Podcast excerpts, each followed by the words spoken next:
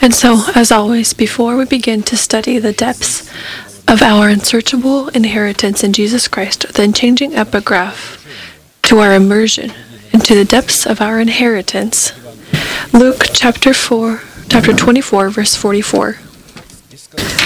Then he said to them, These are the words which I spoke to you while I was still with you. But all things must be fulfilled, which were written in the law of Moses and the prophets and the Psalms concerning me. So that we, as members of the body of Christ, partake with Christ and all that was written about him in Scripture, we will continue our study in the direction of our cooperation with the Holy Spirit and what we must do on our end so that we receive the right to set aside our former way of life so that we can be clothed in a new way of life.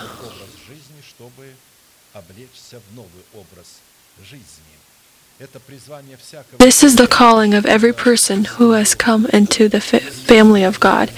And if this calling is somehow dimmed or it is unknown to man, this means that he is heading along an unknown path, thinking that he's going into the kingdom of heaven. But I repeat, if a person does not follow his calling, he follows, he goes a completely different direction that is called eternal perdition. And it is going to fall upon many, or rather, very few will be able to to overcome it. And therefore, that you put off concerning your former conduct the old man which grows corrupt according to the deceitful lusts, and be renewed in the spirit of your mind, and put on the new man which is created according to God into righteousness and holiness. This is referring to clothing our body into the new man. And for the fulfillment of this commandment, as we know, there are three basic commands and verbs that are involved here. This is to set aside, to renew, and to clothe. We've noted that answering these fateful questions will determine whether we turn ourselves into vessels of mercy or vessels of wrath. Or rather, will we perfect the salvation that is given to us in the format of a deposit, or will we waste it? Because of which our names would forever be blotted out of the book of life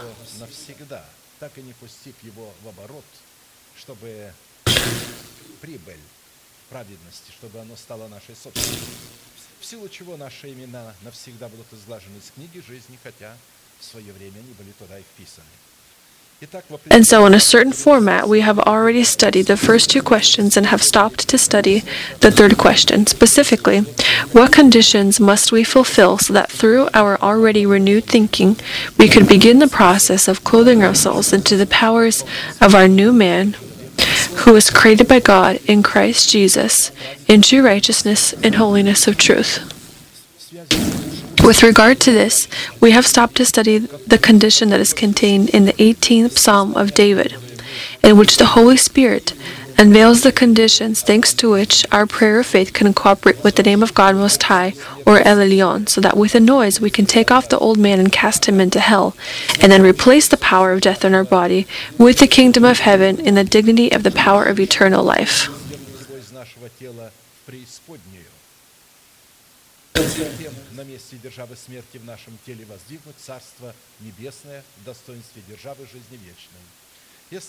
We have stopped to study the next condition, again, that is contained in the 18th Psalm of David. And his psalms are almost all allegories, parables, and so forth. And this Psalm of 18th in this psalm, the Holy Spirit, with wisdom and authority only inherent to Him, unveils the requirements on the basis of which our prayer of faith must cooperate with the name of God, El Elyon, or Most High. And when we're talking about prayer of faith, we are talking about our obedience or our submission to the faith of God in the words of the messengers of God. And this condition is comprised of us in our distress upon taking off the old man, so that we could call out to the Most High like to our God and proclaim the faith of our heart in the eight names of God that are comprised of who God is for us in Christ Jesus, what God has done for us in Christ Jesus, and who we are for God in Christ Jesus. We've noted um, that going um, to his death with the weight of the cross, Jesus had turned to a small number of women, and he said, Wait for me in Galilee. In three days I am going to come there. I am going to be resurrected. By being on the cross, he also talked about the same resurrection. So pay attention. In these difficult circumstances, the captain of faith spoke not about these circumstances, tough circumstances, but he talked about the future where he looked at, where he looked to. If we understand this principle, then many circumstances or troubles that we endured today in our life that have cast us to the ground, they're going to disappear. Either we're going to cast them out or we're going to stand above them with our shoulders, uh, our shoulders wide and our head held high as kings and priests unto God. We've noted that this parable is one of the strongest images that portrays the collaboration of our renewed thinking in the image of King David with the name of God Most High in resistance against our carnal mind in the image of King Saul and reigning sin in the face of the old man with his works. And through the proclamation of who God is for us in Christ Jesus, what God has done for us in Christ Jesus, and who we are for God in Christ Jesus, God could receive the foundation to step into battle over our earthly bodies, to destroy sin in our body in the face of the old man with the power of his redemption, and with a noise forever cast him into hell. Considering that when the old man is found in the body, then there is the atmosphere of hell in the body. Many don't want to acknowledge this, but this is their right. Let them live in the atmosphere of perdition and call it paradise if this is convenient for them. But disciples of Christ, they rebuke doing this or forbid this. If they see hell, they call it hell. And they challenge it. They challenge it with the truth that they have received, with the promises that belong to them according to their birthright. And so, according to its character, the prayer song of David contains three parts in which the standard of the character of a just prayer is presented. And this belongs, prayer belongs to those saints who have come to the dignity of kings, priests, and prophets. The first part is a message about the state of David's heart as a warrior of prayer when it defines the just status of his prayer. That is, that belongs to kings, priests, and prophets. So, what is going to be the, the state? The state of our heart will coincide with our prayer. The second part is the message about the components of a just prayer, which provides the basis for God to deliver David from the hands of his enemies and the hands of Saul. And this, of course, our enemies is referring to our inner enemies. The third part is the message that illustrates the prayer battle itself that is beyond understanding to the mind of man. In a certain format, we have already studied the first part and have stopped to study the second part, which unveils the components of a just prayer in the eight names of God Most High. Eight means that in these names or in this psalm, in this prayer, are presented the relationships between God and man in the boundaries of a covenant. A covenant is the number eight. On the eighth day, uh, infants were circumcised or babes were circumcised. Sometimes uh, David in his psalms mentions ten names. When we when he mentions ten names, we've already noted that ten represents the holiness of God. The number ten is tied to holiness. The number seven is fullness. The number eight covenant. Here he mentions eight names, and despite the fact that he mentions these eight names, I will remind you that in the Bible, in the New Testament and the Old Testament, there are 50 names of God that are present. And all of them are dissolved in one another. Therefore, when we talk about these eight names, we are going to discover the other names of God as well. Each name of God is a portion, is the portion of his children, which they are called to inherit in Christ Jesus and through Christ Jesus. Acknowledgement and proclamation of the powers contained in the heart of David in the eight names of God allowed David to love God and offer him praise so that he could be saved from his enemies. And for God, Acknowledgement of the truth in his names in the heart of David gave him the basis to enable his capabilities that are contained in his eight names in battle against the enemies of David. I will love you, O Lord, my strength. The Lord is my rock and my fortress and my deliverer, my God, my rock of Israel, in whom I will trust, my shield and the horn of my salvation, my stronghold. I will call upon the Lord, who is worthy to be praised. So shall I be saved from my enemies, who is worthy to be praised. Psalms 18, 1 through 4. Therefore, the names are The Lord is my strength, the Lord is my rock, the Lord is my fortress, the Lord is my deliverer, the Lord is my rock of Israel, the Lord is my shield, the Lord is the horn of my salvation, and the Lord is my stronghold.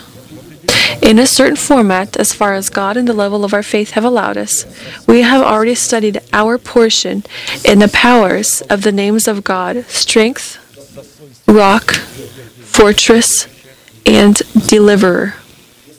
And therefore, we stop to study our portion in Jesus Christ, in the name of God, Rock of Israel. With this, we will remember that this kind of prayer in which David proclaims his portion in the eight names of God Most High is the strategic teaching that is called to be the calling for kings, priests, and prophets that are anointed to reign over their earthly body.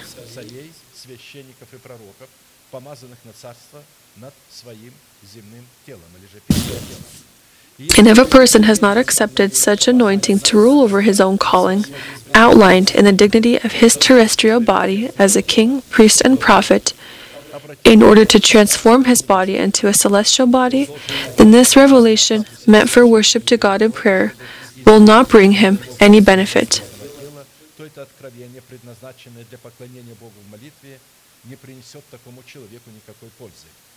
And therefore, the property of the definition of the name of God, Rock of Israel, just as the previous names of God, cannot be found in any of the dictionaries of this world.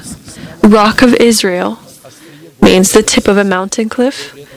Again, when we're talking about the rock, we're talking about something living that is filled with great meaning and virtue. We're not just talking about a dead, dead rock or a mineral. This is referring to the tip of a mountain cliff, but a living cliff. A stone, I mean stone fence, living stone fence, shelter, a shadow from the rock. This rock is also called victorious. The other meaning of rock, it's an elephant tusk made of ivory, out of which the throne of Solomon was built.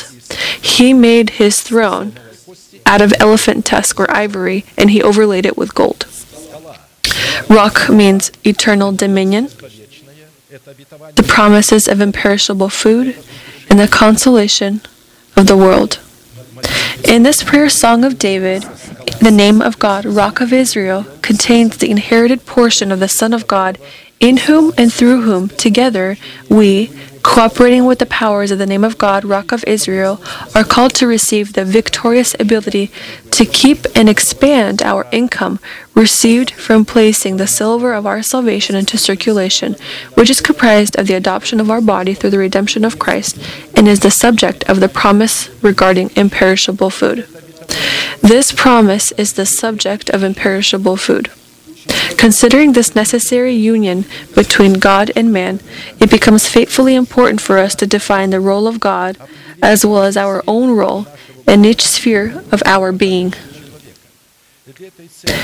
And for this purpose, just as in study, studying our portion in the previous names of God, called to be the portion of our salvation, we arrived at the need to study the following classic questions What characteristics and categories define our inherited portion in the name of God, Rock of Israel?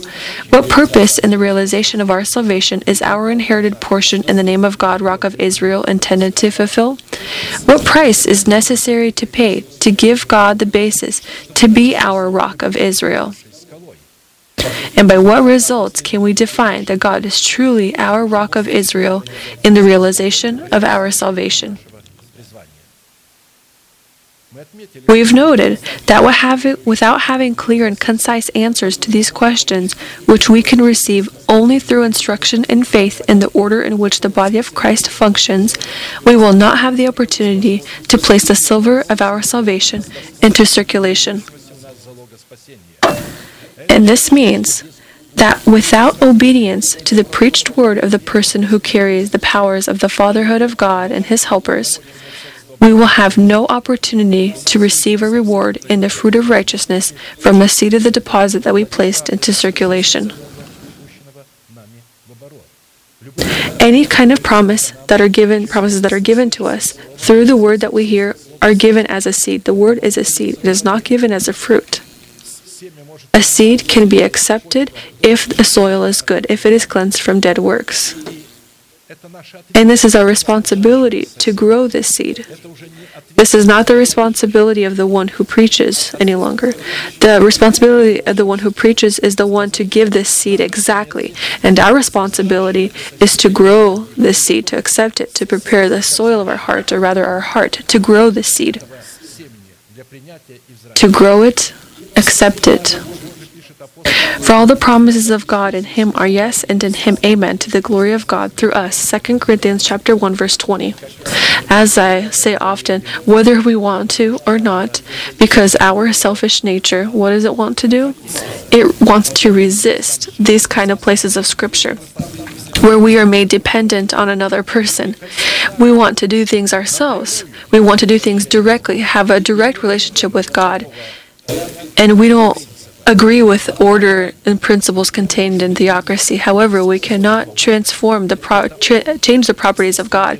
It is Him who has established this order. He established the order that saints are going to have communion or fellowship with Him through one person and not through some kind of brotherly council or council of elders. We should note that if, upon proclaiming our inherited portion in the name of God, Rock of Israel, we see these powers outside of our heart and the proclamation of our lips, we will move forward in an unfaithful direction. Because God, in all of His unchanging names, is the portion of the inheritance only in the boundaries of the spirit, soul, and body of every person who is part of the category of His chosen remnant. And before receiving the right to the authority to proclaim our inherited portion in the name of God, Rock of Israel, as a subject of the faith of our heart, it is necessary to be clothed in the dignity of a disciple of Christ, whose soil of the heart is prepared to accept the seed of the implanted word and grow this seed in order to demonstrate one's power in the fruit of righteousness expressed in justice. Let us remember that only someone who desires to hear the word of God looks closely at this word, lives according to this word, dwells in this word, and it dwells in him, can overcome in battle the ancient serpent and run away from the snares of devil in order to inherit the salvation of his body through the redemption of Christ.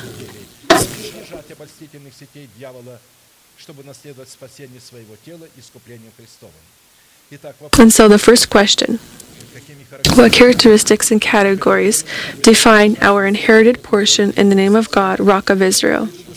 During our previous services in a certain format, we have already examined the first component of the definition of the name of God, Rock of Israel, which in the heart of a disciple of Christ is defined as the truth that is found in the fear of the Lord. Now, these are the last words of David. Thus says David the son of Jesse. Thus says the man raised up on high, the anointed of the God of Jacob, and the sweet psalmist of Israel. The Spirit of the Lord spoke by me, and his word was on my tongue. The God of Israel said, The rock of Israel spoke to me. He who rules over men must be just, ruling in the fear of God. Second book of Samuel, chapter 23, verses 1 through 3.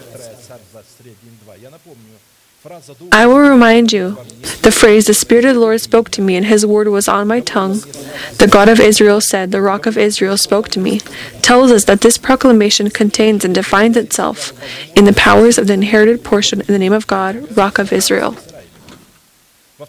Second, this proclamation, spoken under inspiration from the Holy Spirit living in David's heart as the Lord and ruler of his life, is the fruit of righteousness, grown in his spirit and discovering itself in the faith of God that dwells in his heart. Third, the fruit of righteousness in the proclamation of the faith of God, revealing in the heart of David the powers of the inherited portion in the name of God, Rock of Israel, rules in the heart and the boundaries of the fear of the Lord. Fourth, the boundaries of the fear of the Lord are yielded as the word of God that comes from the lips of God and the dignity of the commandments of God that are the wisdom of God and the answer for his justice.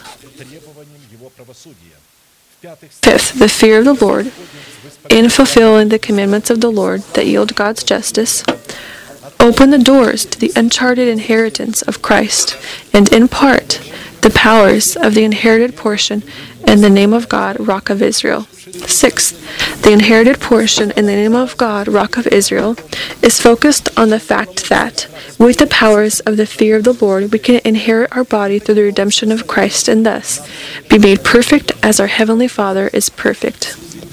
Seventh, this is one of the examples when one component in the inherited portion in the name of God, Rock of Israel, discovers itself in other components in the inherited portion of the name of God, fear.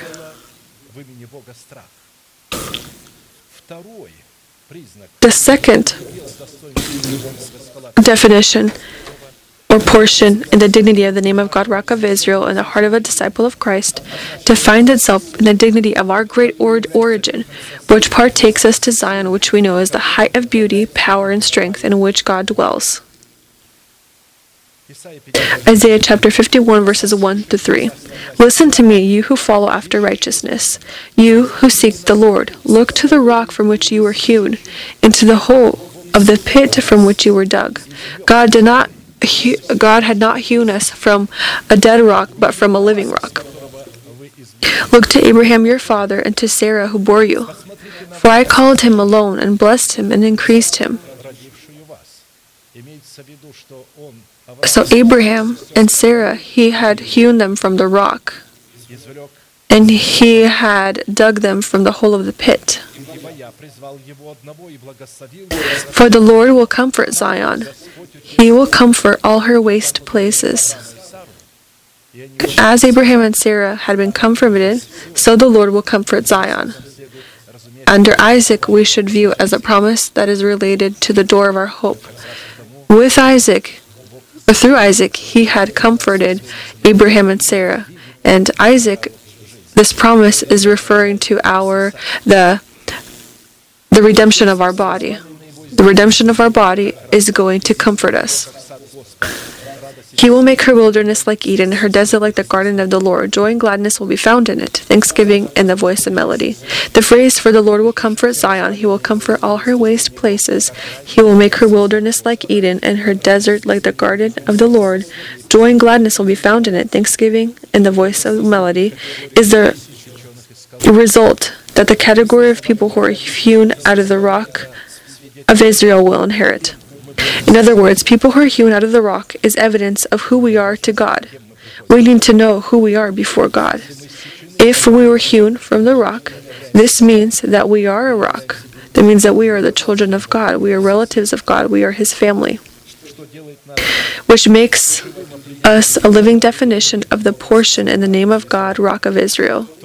Whereas the phrase, look to the hole of the pit from which you were dug, tells us that God has done tells us what God has done so that we can be carriers of the portion of the name of God, Rock of Israel. However, in order to inherit all that God has done for us and thus define the essence of the portion contained in the name of God, Rock of Israel, and become living carriers of this portion, it is necessary for us to look and fulfill a few components or conditions that are presented in this place of Scripture. First, we must submit to God or to submit our faith to the faith of God in the words of the messenger of God. Here we are talking about the, the words, listen to me, those in this place of scripture, going back to it, says, Listen to me, you who follow after righteousness. Second, we need to demonstrate in our faith our strive toward righteousness preached by the carriers of righteousness who are the messengers of God. Third, we must search for the Lord when we can find him and call upon him when he is near. Fourth, we must look at the rock from which we were hewn and the depth of the pit from which we were dug. Fifth, we must look to Abraham our father and Sarah who had birthed to us. Just as God had called him alone, blessed him, and increased him. Six, we must have evidence of our organized partaking to Zion, to whom is entrusted the promise that lies in the name of God, Rock of Israel. It should be borne in mind that these six components are in wonderful balance in relation to each other. Because they come from each other, find themselves in each other, support each other, and identify the truth of each other.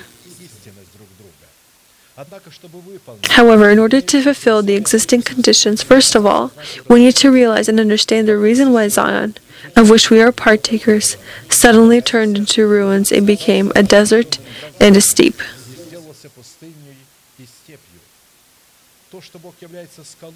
The fact that God is the rock of Israel and the dignity of Zion points to the fact that God is a rock only to the house of Israel, who is viewed as a warrior of prayer. Israel represents or stands for warrior of prayer. Because again, the name Israel, the definition is a person who gives God the right to pray with man and pray for man in order to, in order to deliver him from the corrupt desires of his flesh. And so now, the first reason why Zion, representing the warriors of prayer, was left in ruins was because God intended to destroy the power of death in our bodies. Ruins are the powers of death.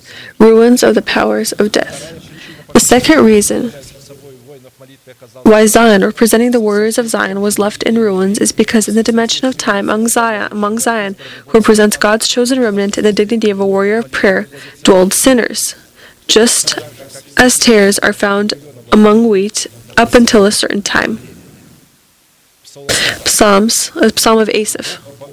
The mighty one, God the Lord, has spoken and called the earth from the rising of the sun to its going down. Out of Zion, the perfection of beauty, God will shine forth. Our God shall come and shall not keep silent. A fire shall devour him, and it shall be very tempestuous all around him. He shall call to the heavens from above and to the earth, that he may judge his people. Gather my saints together to me, those who have made a covenant with me by sacrifice. Let the heavens declare his righteousness, for God himself is judge. Hear, O my people, and I will speak. O Israel, and I will testify against you. I am your God.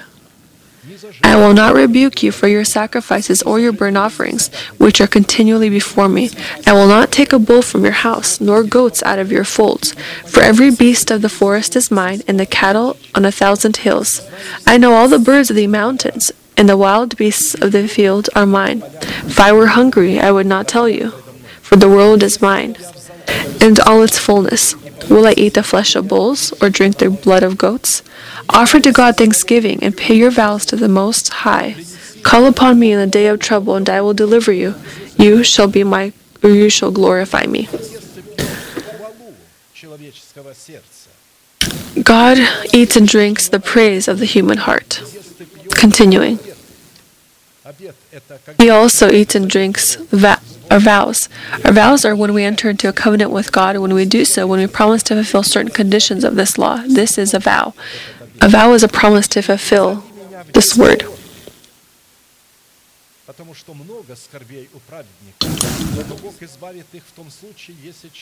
God will deliver us if we call upon Him in the day of trouble. I will deliver you, He says, and you shall glorify me. But to the wicked, God says, who is among Zion, who is among God's chosen remnants, what right have you to declare my statutes or take my covenant in your mouth, seeing you hate instruction and cast my words behind you? When you saw a thief, you consented with him meaning you uphold him, you support him, you continue to have relations with him. You do not condemn his actions, and have been a partaker with adulterers. You give your mouth to evil, and your tongue frames deceit. You sit and speak against your brother. You slander your own mother's son. These things you have done, and I kept silent. You thought that I was altogether like you, but I will rebuke you, and set them in order before your eyes. Now consider this, you who forget God, lest I tear you in pieces, and there be none to deliver. Whoever offers praise glorifies me, and to him who orders his conduct aright, I will show the salvation of God. Psalms chapter 50, verses 1 through 23. And so the first component, giving God the foundation to comfort Zion, partakers of which we are, is to submit to God in the words of his messengers and demonstrate the submission of our faith to the faith of God. Come, you children, listen to me. I will teach you the fear of the Lord. Who is the man who desires life and loves many days that he may see good? To see the grace of God? Keep your tongue from evil and your lips from speaking deceit. Depart from evil and do good. Seek peace and pursue it. Psalms 34, verses 11 through 14. So, one more places of, place of scripture that tell us that we must listen. God calls us so that we can listen to Him in the words of His messengers. So they rose early in the morning and went out into the wilderness of Tekoa. And as they went out, Jehoshaphat stood and said, Hear me, O Judah and you inhabitants of Jerusalem. Believe in the Lord your God, and you shall be established. Believe his prophets, and you shall prosper. Second Chronicles chapter 20, verse 20. They had won this battle because Jehoshaphat he had called them to look upon who they are before God, who God is for them, and what God has done for them. Therefore, they didn't look at how armed they are, how prepared they are for war.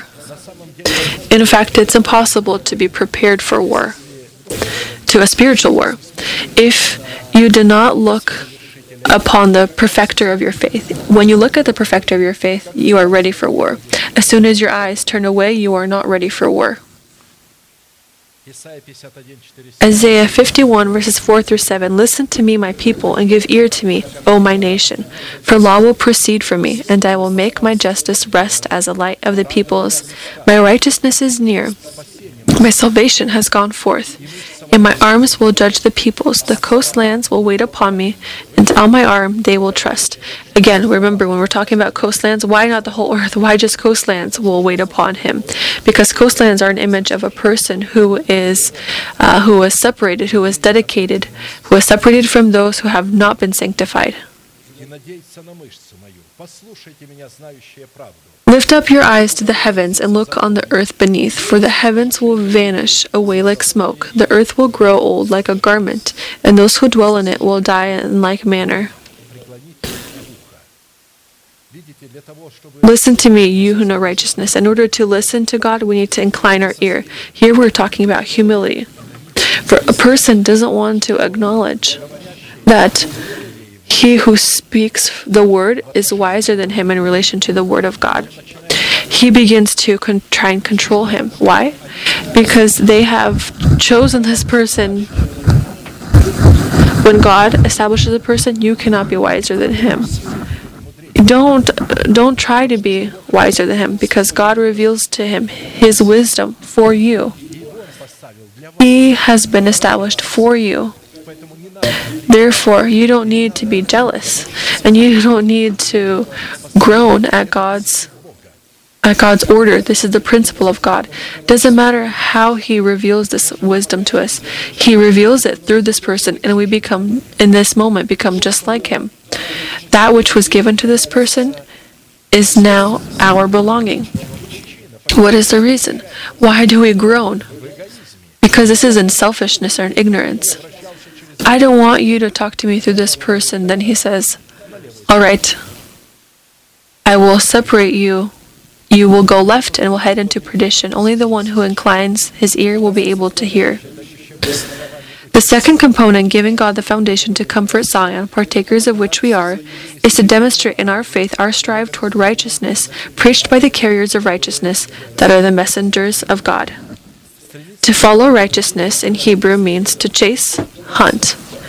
The meaning of this verb is to change our priorities, and that which was previously an advantage for us should be considered futile, or that which was which has lost all value and turned into rubbish.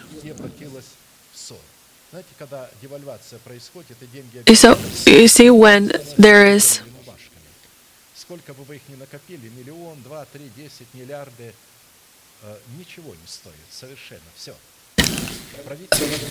There comes a point in some economies where the dollar loses money. And whatever we gather, we might think it's riches, but the government can uh, proclaim a default, and all of your dollars, all of your saved up money would just be simply money. They would be considered nothing. But that which you have given to God, it's never going to turn into rubbish. It's going to grow and multiply, and God is going to keep it and contain it. But that which is in banks, God isn't going to keep this. He keeps only that which is in His bank. Apostle Paul writes, But that what things were gained to me, these I have counted loss for Christ. Yet indeed I also count all things loss for the excellence of the knowledge of Christ Jesus my Lord, for whom I have suffered the loss of all things and count them as rubbish, that I may gain Christ and be found in him. So, meaning he had seen that what, everything that he had before is rubbish in relation to knowledge of Jesus Christ that I may gain Christ and be found in him, not having my own righteousness that is from the law, but that which is through faith in Christ, the righteousness which is from God by faith, that I may know him and the power of his resurrection and the fellowship of his sufferings, being conformed to his death, if by any means I may attain to the resurrection from the dead. Not that I have already attained or am already perfected, but I press on, that I may lay hold of that for which Christ Jesus has also laid hold of me. Brethren, I do not count myself to have apprehended, but one thing I do, forgetting those things which are behind and reaching forward to those things which are ahead. I press toward the goal for the prize of the upward call of God in Christ Jesus. Therefore, let us, as many as are mature, have this mind, and if anything you think otherwise, God will reveal even this to you. Third, the third component, giving God the foundation to comfort Zion, partakers of which we are, is the necessity of searching for the Lord when he can be found and calling on him when he is near. Seek the Lord while he may be found. Call upon him while he is near. To call upon God means to proclaim with our lips and to hear what God is going to say to come and to hear, to prepare our hearts for hearing the word of God. This is what it means to call upon him. Let the wicked forsake his way, and the unrighteous man his thoughts. Let him return to the Lord, and he will have mercy on him, and to our God, for he will abundantly pardon. When we say, uh, let the wicked leave, forsake his way, this is talking about those people who do. Uh, lawlessness but don't realize it. The carnal people, what they try to do is they try to take the place of God. This is an attempt to take place of the position of the person whom God has established. When a person does not understand this and does not intend to do this, then God tells him, Let the wicked forsake his way. This wickedness is when you say, I want you to speak directly to me, God. Just as Dima had said about this brother that he wanted God to specifically speak to him and he went to go pray and he went to go fast until God told him that if you want me to speak to you, return to church and there I will be able to speak to you. You see, he didn't understand. And this action was uh, wickedness in the eyes of God. And God said, Let the wicked forsake his way, and the unrighteous man his thoughts. Let him return to the Lord, and he will have mercy on him, and to our God, for he will abundantly pardon if he would not have known. But when he had known, he had immediately turned. But the one who does fa- find out the truth and he does not return to the Lord, he turns into a wicked person, into the state of wickedness. For as the heavens are higher than the earth, so are my ways higher than your ways, and my thoughts than your thoughts. For as the rain comes down and the snow from heaven, and do not return there, but water the earth, and make it bring forth and bud, that it may give seed to the sower and bread to the eater. We're talking about our land, the soil of our heart. When you hear the word, if the seed is already there, then it gets watered. And then, in order for it to produce fruit or to give seed to the sower and bread to the eater, first I sow. And then, when you accept the seed, you must also become the sower. And then when you say, Let it be to me according to your word, only then the seed ends up in the soil of your heart. So, from the, based on the fact that I'm just saying it, if you don't by faith accept it, and if you don't proclaim this faith, so that it in your lips could become the seed, when you say, Let it to be to me according to your word, O Lord, you have become a sower. And then God says, I will give you rain, so that your um, it may give seed to the sower and bread to the to the eater.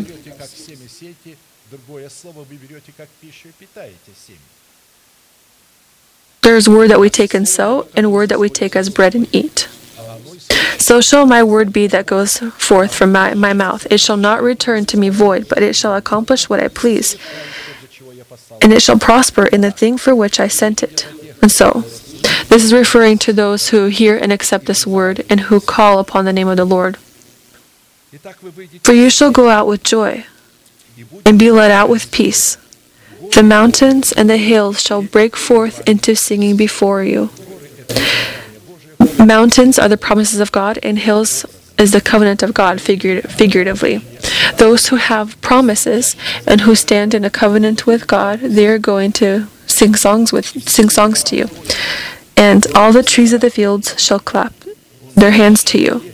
A true a true tree has no no hands. But here it says that all the trees of the field shall clap their hands. This is referring to the trees of God.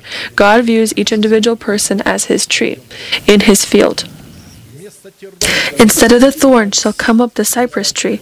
We know that the thorn is an image of when a person judges or when he thinks about things that are earthly and he strives to become rich. These are thorns. They completely destroy the seed. Instead of the thorn shall come up the cypress tree. Cypress trees are an image of righteousness. And instead of the brier shall come up the myrtle tree, and it shall be to the Lord for a name, for an everlasting sign. A brier is a kind of unpleasant character. You try to speak with a person, and he begins to have an unpleasant character towards you. These are people who are resentful. They have resentment in their heart. They have taken offense. You speak with them, and they begin to uh, answer to you with sarcasm. You didn't try to offend him, but for some reason he accepted this as as an offense and as as an insult. And it, these people are known as briers. And instead of a shall come up a myrtle tree. Myrtle trees are fragrance. When people turn to you, you will be a fragrance. And if people act towards you with sarcasm, you are going to be cover this sarcasm, and you're not going to answer sarcasm with sarcasm. As one brother, young brother, told me, he wanted to uh, propose uh, to this one girl in church. When he began to talk to her, it seemed to him that she answered sarcastically to him. And he tells me that she thought that I could answer sarcastically, and I showed her that I have I have enough wit to answer sarcastically as well, and that's it, right? So he answered her sarcastically, and and she didn't like it. If you think that she is talking sarcastically towards you, be gentle. Don't answer sarcastically back, because only with gentleness you can turn a woman, you know, you can turn this female towards you. If you try to show the pride of your mind, you're going to be despised by her, or rather, not despised, but unpleasant to her. This is talking about that brier and that myrtle tree. And it shall be to the Lord for a name, for an everlasting sign that shall not be cut off. So, this is what is going to occur with those people in order for that this is what they're going to be like when they are hewn from the rock. The fourth component, giving God the foundation to comfort Zion, partakers of which we are, is to look upon the rock from which we were hewn in the depths of the pit from which we were delivered. These six components, they are one essence. Remember that. Therefore, brethren, having boldness to enter the holiest by the blood of Jesus, by a new and living way which he consecrated for us, through the veil that is his flesh, and having a high priest over the house of God, let us draw near with a true heart in full assurance of faith, having our hearts sprinkled from an evil conscience, and our bodies washed with pure water. Sprinkled, meaning with proclamation. To sprinkle is to proclaim the faith of our heart. When you begin to proclaim the faith of your heart, what God has done for you, for you to be righteous, then in doing so, you are sprinkling, being, sprinkling, being sprinkled from an evil conscience. Let us hold fast the confession of our hope without wavering, for he who promised is faithful. So, thus, God shows us that having boldness to enter the holiest by the blood of Jesus by new and living way. Take a look at how you enter the holiest by through the blood of Jesus by a new and living way. This new way represents the living rock, the rock from which we were hewn. I waited patiently for the Lord, and he inclined to me and heard my cry. He also brought me up out of a horrible pit, out of the miry clay, and set my feet upon a rock, and established my steps. He has put a new song in my mouth, praise to our God. Many will see it and fear, and will trust in the Lord. Blessed is that man who makes the Lord his trust, and does not respect the proud, nor such as turn aside to lies. The pit from which we are dug is the death of the Lord Jesus Christ, despite the fact that it seems to us that we are drowning, we will not drown because we are in Christ. The same way when Noah was in the ark, for him, this was terrible. This was terrible for him when the ark was swayed from side to side, when the waters had, uh, when the waters had caused it to to twirl about. There were four winds that were sent to the land, to the earth. The, the waves were such a height that Jews that followed scripture in Hebrew, they say that the waters of the flood could be about 20 meters high at that time. Can you imagine when these kind of winds, uh, any kind of ship out there, it's going to be like a piece of paper in the water? And so take a look out of the pit from which we were brought up. For this ark is like this pit. Because having been placed there, you don't know when you're going to be brought out. You don't know how long you're going to be found in, in there.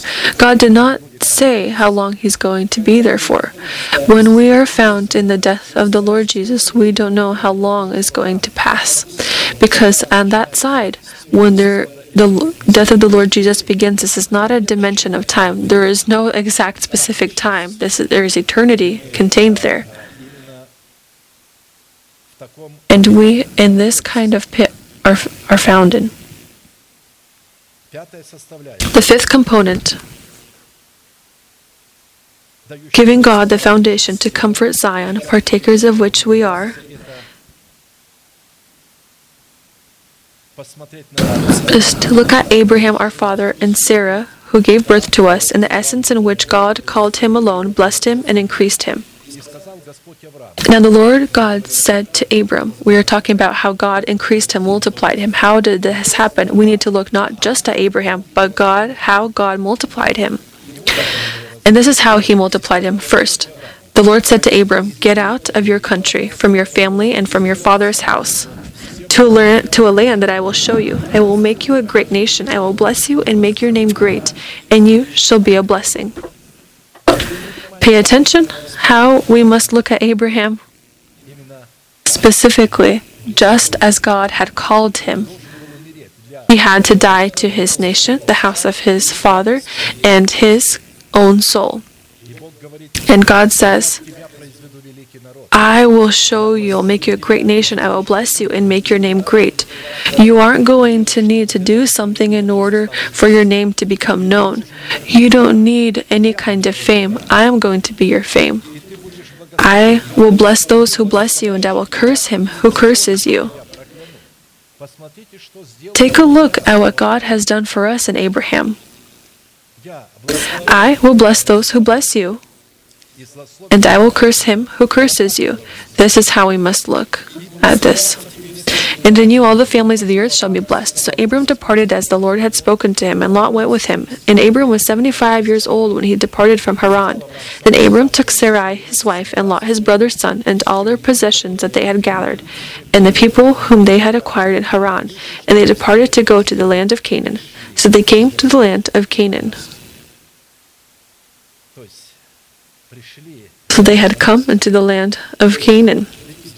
To come to the land of Canaan means to come to the promise of the adoption of our body through the redemption of Christ.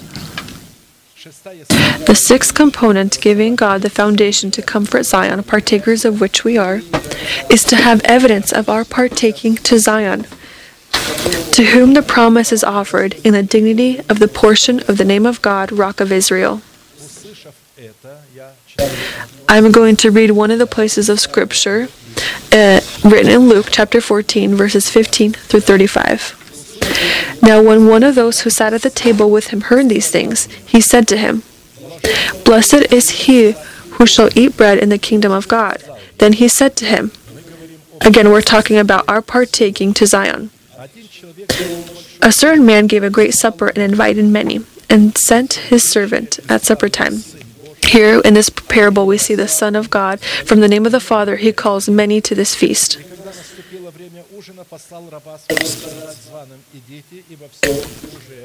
He said, to those who were invited, come, for all things are now ready. But they all, with one accord, began to make excuses. The time for the feast is when the promises are going to be revealed regarding the adoption of our bodies. This is what this feast is comprised of this is already the wedding feast that is occurring. Because as soon as a person accepts this, he is going to have evidence that he is going to be raptured in the coming of the Lord Jesus. They all with one accord began to make excuses. The first said to him, I have bought a piece of ground and I must go and see it. I ask you to have me excused.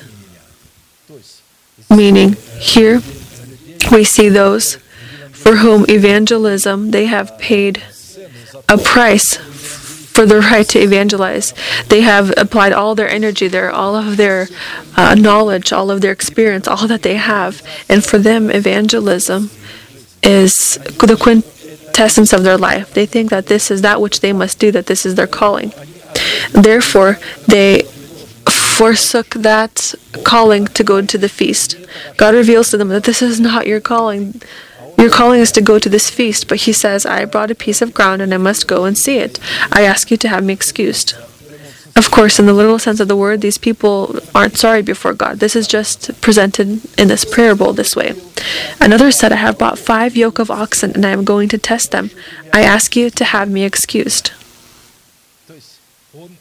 So he had seen that he has the ability to have his motions, that he can control his emotions. So what? Okay, a person can come to this in Christ Jesus to control his emotions, but he doesn't know the goal. Why must he control his emotions? What is the goal that God pursued so that you can become a king? To control your feelings is to be a king. But this person was not a priest, not a prophet, because he didn't know why this was necessary, what purpose God had pursued with this. He says, I bought five oxen, five yoke of oxen, and I paid a price for them. I paid a price to have to reign over myself. Now I reign over myself. I can't come to your feast. Please have me excused. Another said, I have married a wife, and therefore I cannot come. This is referring to those evangelists who begin to create churches. They created churches, and now they think that they have gotten married and he can't, that this calling to the feast is not belonging to him. Not one evangelist will be able to, uh, to give up evangelism. He comes out, he rejoices, and he says again and again and again, How much money will you give me? There's one more news channel that we have created, or TV channel. They always talk about how many repented, what God does, and people cry and they rejoice, not understanding that they have given up the feast. Why are you crying? Okay, you gained what? What benefit is it? The fact that you have now received this word, what is your benefit? What do I have from it? Sometimes these kind of people do come and they say, This person so and so did this. I ask him, What am I going to get from this? He looks at me questionably. I, and I say to him, You said that God did this and this and this for these people. What do I have from this? What do I have from this that God has done something for these people through there? He doesn't understand. And I told him, What do you have from this that you're telling me? What did you gain from this? Why do we need to tell one another about what you have done? Our people, our people, us, we don't eat this. We don't eat this kind of food. We need something different what kind of benefit you're going to gain the whole world, but you, but you forsake yours, but you forsake God. He looked at me, not understanding. I said, "All right, let me give you five hundred dollars." So that you do not preach here in my church. Is this enough for you? He said, It's enough. So he wanted to preach here. What are you going to preach here? he said, I'm, I'm an evangelist. I'm going to talk about how God is acting at how many churches I have already made, how many wives I have.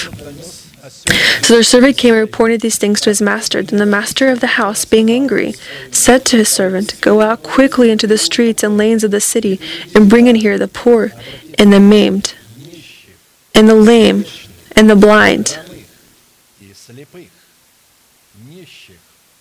the poor, maimed, lame, and the blind. And the servant said, Master, it is done as you commanded, and still there is room. Then the master said to the servant, Go out in the highways and hedges, and compel them to come in, that my house may be filled. For I say to you that none of those men who were invited shall taste my supper. You see, he called them, but they refused, for many are called, but few are chosen. When he had talked about uh, great multitudes were with him when he talked about this parable, and he turned and said to them, If anyone comes to me and does not hate his father and mother, wife and children, brothers and sisters, yes, and his own life also, he cannot be my disciple. And furthermore, whoever does not bear his cross and come after me cannot be my disciple. For which of you, intending to build a tower, does not sit down first and count the cost, whether he has enough to finish it? Lest after he has laid the foundation and is not able to finish, all who see it begin to mock him, saying, This man began to build and was not able to finish.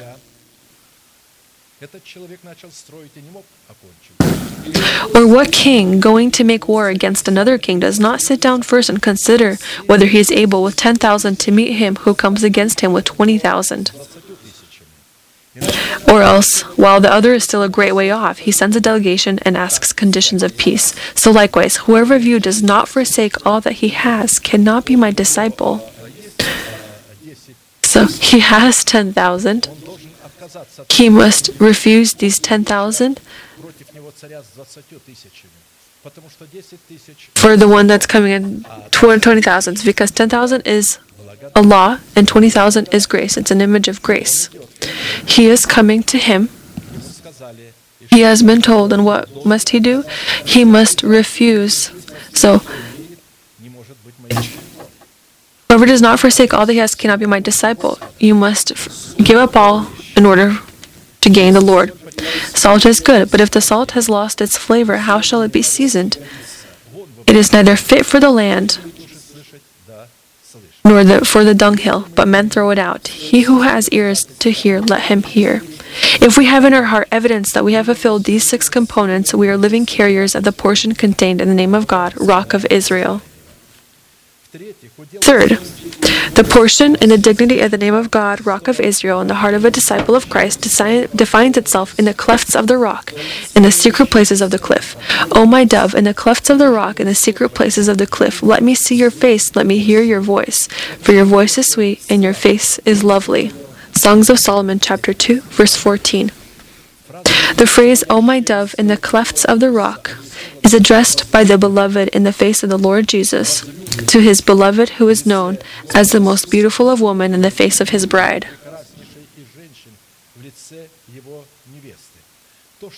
The fact that in this allegory the Lord as the beloved refers to his beloved bride as a dove suggests that his beloved is endowed with the nature of the Holy Spirit. The definition of the place where the dove is located deserves special attention, since this place is the definition of our inherited inheritance hidden in the name of God, Rock of Israel. A dove, my dove, in the clefts of the rock. The phrase, let me see your face, let me hear your voice, for your voice is sweet and your face is lovely, affirms in the dove the special and unique nature of the Holy Spirit.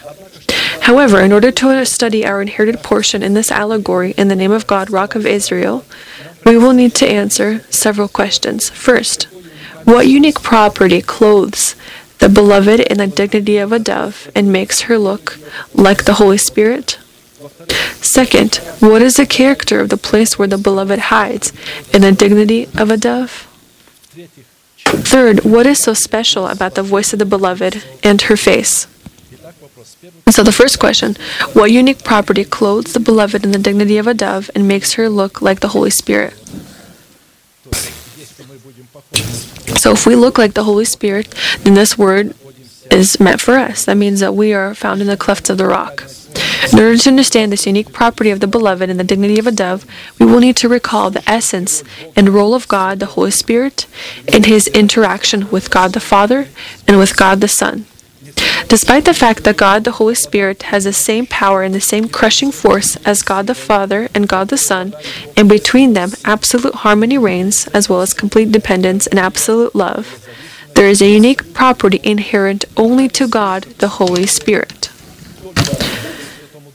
This is the complete complete lack of ability to protect one's own interests, and the complete lack of ability to take on personal fame. This is how the Holy Spirit differs from the Heavenly Father and from the Son of God, Jesus Christ. It follows that the beloved, in the dignity of a dove, is not able to protect her own interests and in protecting her interests, she fully relies on the mercy of the beloved. And furthermore, the beloved in the dignity of a dove is not able to accept and protect the interests of personal fame or glory, but is able to protect the glory of her beloved. Whenever the living creatures give glory and honor and thanks to him who sits on the throne, who lives forever and ever, the 24 elders fall down before him who sits on the throne and worship him who lives forever and ever, and cast their crowns before the throne, saying, You are worthy, O Lord, to receive glory. This is their glory, but they don't consider it their glory. They say, You are worthy, O Lord to receive glory and honor and power. For you created all things, and by your will they exist and were created. Revelation chapter 4, verses 9 through 11. Moreover, as the communication of God the Father and God the Son takes place through the God of the Holy Spirit, and in the Holy Spirit, the final fulfillment of the will of the Heavenly Father and God the Son belongs exclusively to the role of the God the Holy Spirit. It follows that the final fulfillment of the will of the Heavenly Father and God the Son belongs exclusively to the role of the Beloved, clothed in the power of the Holy Spirit or in the dignity of a dove. The role of God the Father, as we know, is that He is responsible for the designs that are in His depths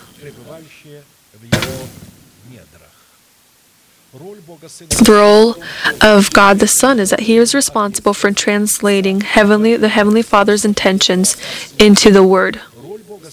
The role of the Holy Spirit is to fulfill and activate the thought of God the Father expressed in the Word of God the Son. From the role of the Holy Spirit, it follows that the role of the Beloved, clothed in the power of the Holy Spirit and the dignity of a dove, is to confess the thought of God the Father expressed in the Word of the Son of God by proclaiming the faith of the heart. другими словами говоря, In other words, the confession of the faith of God abiding in our hearts makes our words and their significance equivalent to the words of God coming from the mouth of God.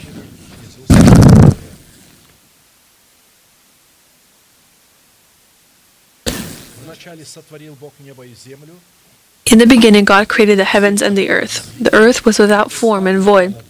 The darkness was on the face of the deep, and the Spirit of God was hovering over the face of the waters. Then God said, Let there be light, and there was light. And in this version of the translation, the word God in Hebrew is given in the plural. This means that in the creation of heaven and earth were involved God the Father, God the Son, and God the Holy Spirit. In this passage of Scripture, a process is presented in the sequence of creation of heaven and earth. The phrase, in the beginning, God created the heavens and the earth. The earth was without form and void, and darkness was on the face of the deep, and the Spirit of God was hovering over the face of the water tells us that God created the water that was called to become the material for the creation of heaven and earth. But by the word of God, the heavens were of old, and the earth standing out of water and in the water. The uniqueness of the water from which God intended to create heaven and earth is presented as the informational program in God's plans. The phrase, and the Spirit of God was hovering over the face of the waters, tells us that God the Holy Spirit penetrated the informational program in the thoughts of God, and hovering over the thoughts of God known to him, showed in active expectation his awe, his thirst, and his willingness to immediately fulfill the will of God at the time set by him. It follows that the beloved, clothed in the power of the Holy Spirit or in the dignity of a, of a dove, penetrated the informational program in the thoughts of God, and hovering over the thoughts of God she knew, showed in active expectation her awe, her thirst, and her willingness to immediately fulfill the will of God at the time set by Him. As it is written, Eye has not seen, nor ear has heard, nor have entered into the heart of man the things which God has prepared for those who love him. But God has revealed them to us, meaning them to us, through his Spirit to his doves. For the Spirit searches all things, yes, the deep things of God. For what man knows the things of a man except the Spirit of the man which is in him? Even so, no one knows the things of God except the Spirit of God. Now we have received not the Spirit of the world, but the Spirit who is from God, that we may know the things that have been freely given to us by God. These things we also speak, not in words which man's wisdom teaches, but which the Holy Spirit teaches, compare spiritual things with spiritual. 1 Corinthians 2 9 to 13. And finally, the phrase, Then God said, Let there be light, and there was light, says that as soon as God the Father opens the time for the fulfillment of his informational program through God the Son, God the Holy Spirit immediately fulfills the word coming from the mouth of God. This was before creation until there was man. But after the creation of man, God had lost this ability. He had now had at that point made him dependent on his dove. Now his dove is going to be that role. It's going to fulfill that role, that person through whom God is going to conclude his actions. It is called to bring his actions to fulfillment. Because after God had created man, he had said that let us make man according to our likeness and our image. Let him be sovereign. Now, in his sovereignty, to enter into his sovereignty, man can uh, allow this. And when he hears God and when he agrees with this, it follows that as soon as the beloved, clothed in the power of the Holy Spirit or the dignity of a dove, receives the revelation of the time of the fulfillment of the promise that she expects, she immediately brings this promise to fulfillment by confessing the faith of God that dwells in her heart. To confirm the existing concept of the first three verses of the first chapter of the book of Genesis, we will turn to John chapter 1, verses 1 through 5. Uh, not long ago, we had heard this interesting and beautiful thought that is placed in the book of John. In the beginning was the Word, and the Word was with God, and the Word was God. He was in the beginning with God. All things were made through him, and without him nothing was made that was made.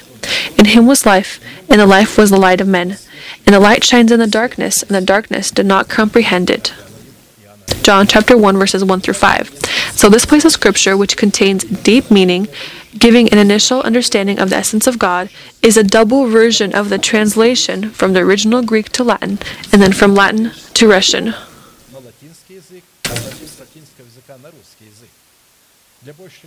For clarity, I will mention two more versions that are going to help us understand the essence of God the Father, God the Son, and God the Holy Spirit, and the role of each of them in interaction with each other. The first version sounds like this In the beginning was the word logos, thought.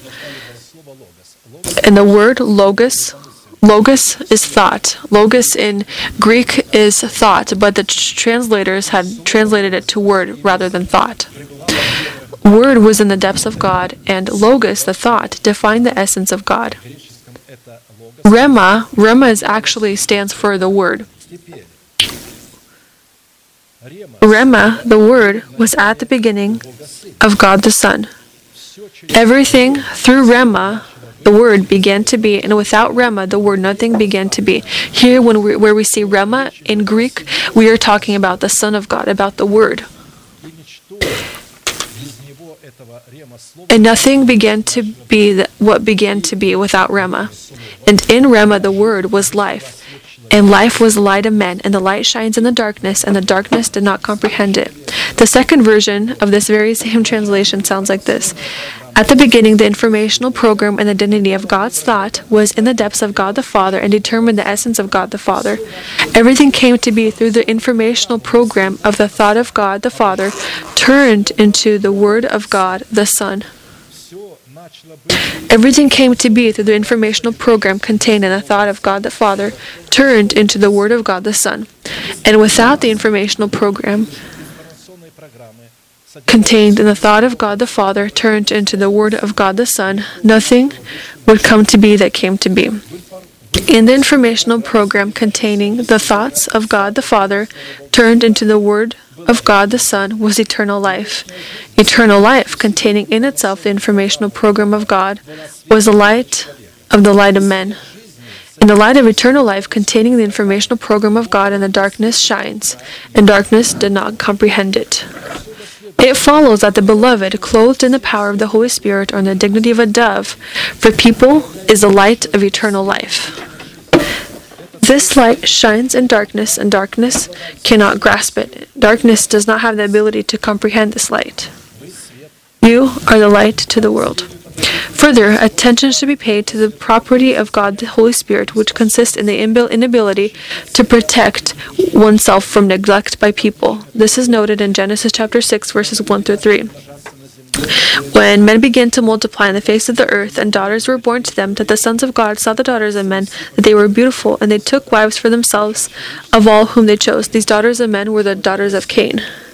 The Lord said, Again, we're not talking about uh, their outer beauty. Their service was different. Cain had built a city, and he had an original form of, of service. It was so enticing that the sons of God were enticed by it. And they took wives from themselves of all whom they chose. And the Lord said, My spirit shall not strive with man forever, for he is indeed flesh, yet his days shall be one hundred and twenty years. And so I will remind you that the daughters of men are the offspring of Cain, who, in the service of God, tried, through their own deeds, which they considered good, to draw the favor of God upon themselves.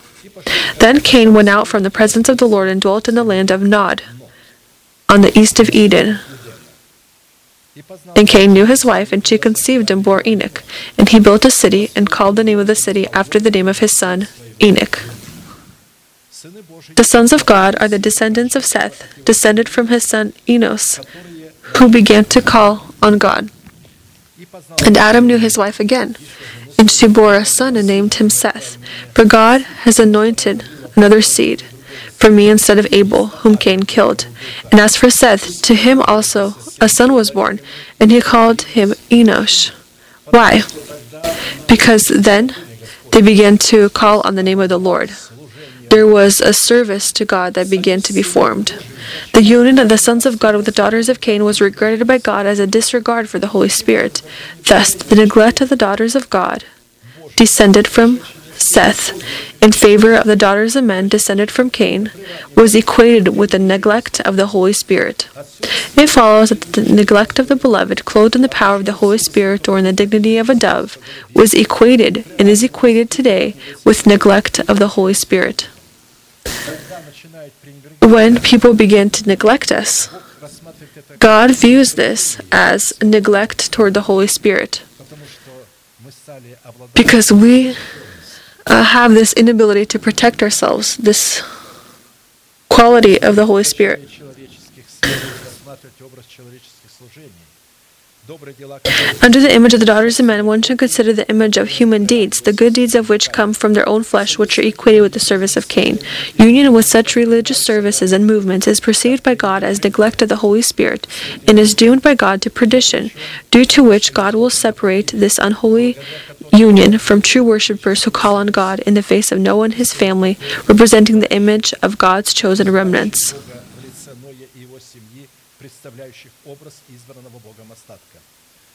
He who is not with me is against me, and he who does not gather with me scatters abroad. Therefore, I say to you, every sin and blasphemy will be forgiven men, but the blasphemy against the Spirit will not be forgiven men. Anyone who speaks a word against the Son of Man, it will be forgiven him, but whoever speaks against the Holy Spirit, it will not be forgiven him, either in this age or in the age to come. Matthew chapter 12, verses 30 through 32. To be with Christ, to follow Christ, and to gather with Christ is to be with those who follow the word of the messengers of God. So Jesus said to them again, Peace to you, as the Father has sent me, I also send you. And when he had said this, he breathed on them and said to them, Receive the Holy Spirit. If you forgive the sins of any, they are forgiven them. If you retain the sins of any, they are retained. John chapter 20, verses 21 through 23. And so, to present the portion the name of God, Rock of Israel, means to follow and to obey the preached word of the people who are clothed in the powers of the fatherhood of God, who represent the image of a dove. The second question What is the character of the place in which the beloved hides in the dignity of a dove? O oh, my dove, in the clefts of the rock, in the secret places of the cliff, let me see your face, let me hear your voice, for your voice is sweet and your face is lovely. In this allegory, to better understand our portion the name of God, Rock of Israel, we should pay attention to the etymology of words such as cleft, rock cliff because they are dissolved in one another, they discover themselves in one another, fulfill one another, and they define the authenticity of one another. In Hebrew, in this place of scripture, cleft means cleft between two rocks means a fortress, a refuge. And we know that two clefts, uh, clefts in a rock represent the Thummim and the Urim. Two clefts represent the Thummim Urim.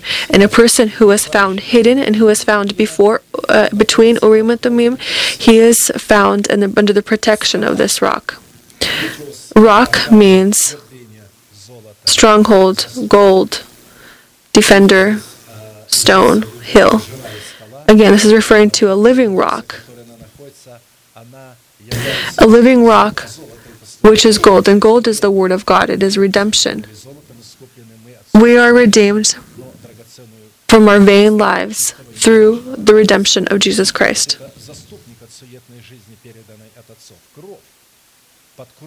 Secret places. The secret places is the protection, the veil, the covering, an inaccessible place.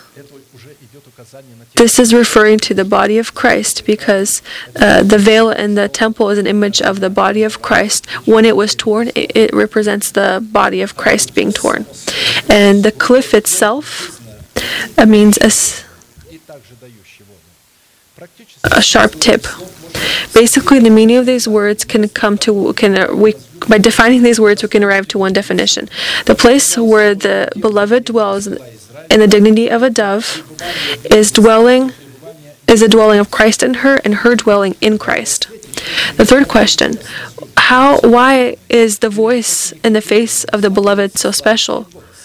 Or what criteria defines her voice and her face? O oh, my dove, in the clefts of the rock, in the secret places of the cliff, let me see your face, let me hear your voice, for your voice is sweet and your face is lovely. Songs of Solomon 2:14. Take a look at how God desires the proclamation of the faith of the heart. Your voice is sweet. How he acknowledges this. Therefore, the image of a dove that is in the clefts of the rock, whose face is pleasant in the eyes of the beloved, is a person who fears God and who acts according to the work uh, works of righteousness. Peter opened his mouth and said, In truth, I perceive that God shows no partiality, but in every nation who fears him and works righteousness is accepted by him. your, your face is beautiful, your voice is sweet, he says. Your face is lovely. The word which God sent to the children of Israel, preaching peace through Jesus Christ, He is Lord of all. Acts chapter 10, verses 34 through 36. Jesus is the Lord of all, not just the people of Israel, but the all people. Because in Adam, when God had given Adam the promise, in the seed of the woman, he referred not to the people of Israel, but all who are going to come from Adam. All the sons of Noah, Shem, Ham, and Japheth, all belong to salvation. He is the Lord of all.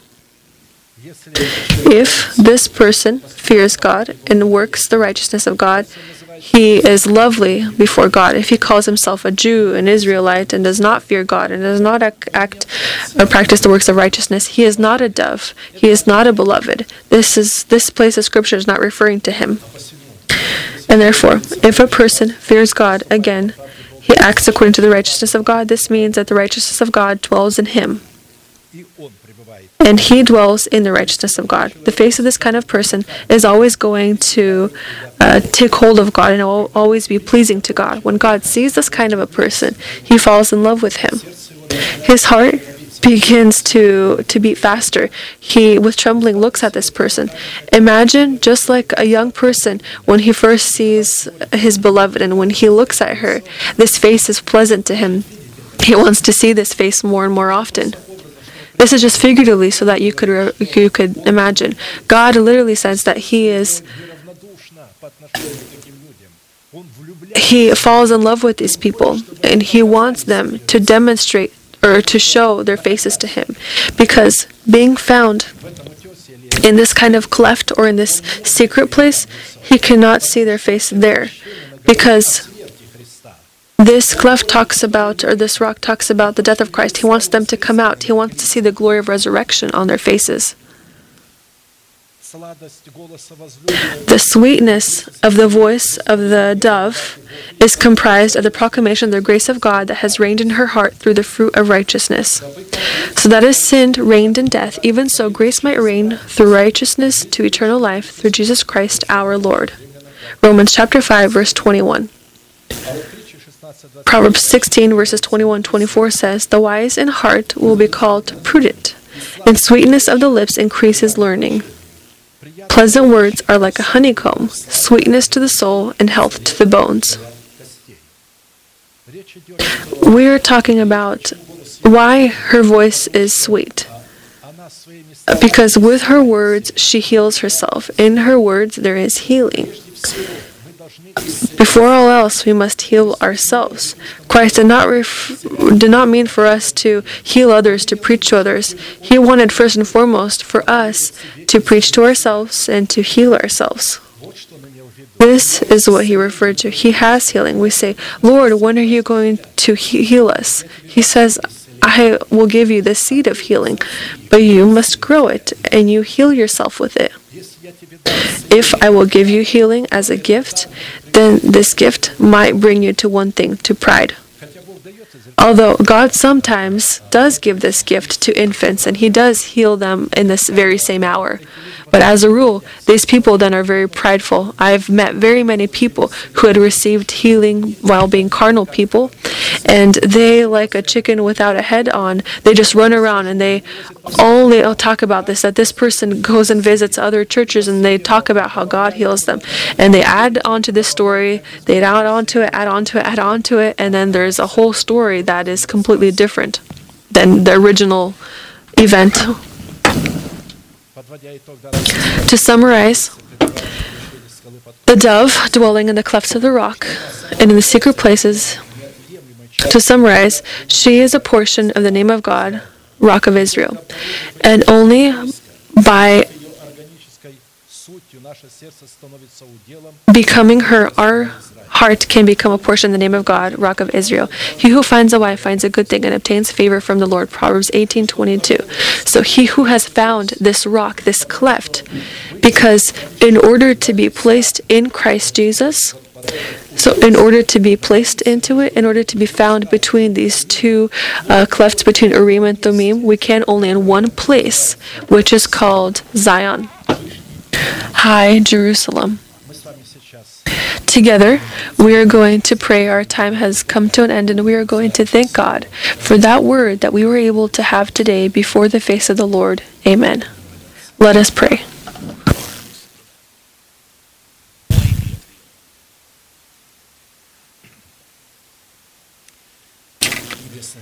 Heavenly Father, in the name of Jesus Christ, we are grateful to your holy name that again and again you have given us the opportunity to be in this place, that your hand has outlined for the worship of your holy name, so that here we can call upon your name, so that here we can accept the seed of your word, the seed of your promise, so that here we can accept the water in order to grow this promise. We thank you that you give us the seed to sow, and you give us this bread as food. We thank you for this precious promise that makes us a partaker of your essence. We thank you that these promises have become evidence that we are going to be transformed, to, we are going to be raptured to meet with the Lord in the air. And we wait for this meeting. And we wait for the transformation of our bodies from being earthly to heavenly. In our hearts, we have accepted this promise and we grow it. And we thank you for this opportunity. We value your word. Let your mercy be blessed forever and ever upon your saints. Your healing that you have sent in your word, in your seed, let it grow in the fruit of healing in your children, in your children who fear you, who hear your word. And if we somehow act incorrectly, forgive us when we repent before your countenance, because we do not want to sin knowing that we are called to be yours. And therefore, let the Lord forgive the trespasses of his people who will repent before him. We thank you for the opportunity to repent and to once again get up and to once again proclaim your righteousness. Let your saints be blessed before your countenance, and may your word be blessed in their hearts. Your healing, let it grow in them, and your word, let it lift them up. Let them be protected from all evil, and let them let your blessing, your goodness fall upon them let your rock keep them safe. We bow down before you and we glorify you, Almighty God, Father, Son, and Holy Spirit. Amen. Our Father in heaven, hallowed be your name. Your kingdom come. Your will be done on earth as it is in heaven. Give us this day our daily bread and forgive us our debts as we forgive our debtors. And do not lead us into temptation, but deliver us from the hand of the evil one. For yours is the kingdom, and the power, and the glory forever. Amen. And now let us proclaim our unchanging manifestation. Now to him who is able to keep you from stumbling and to present you faultless before the presence of His glory with exceeding joy. To God, our Savior, who alone is wise, be glory and majesty, dominion and power, both now and forever. Amen.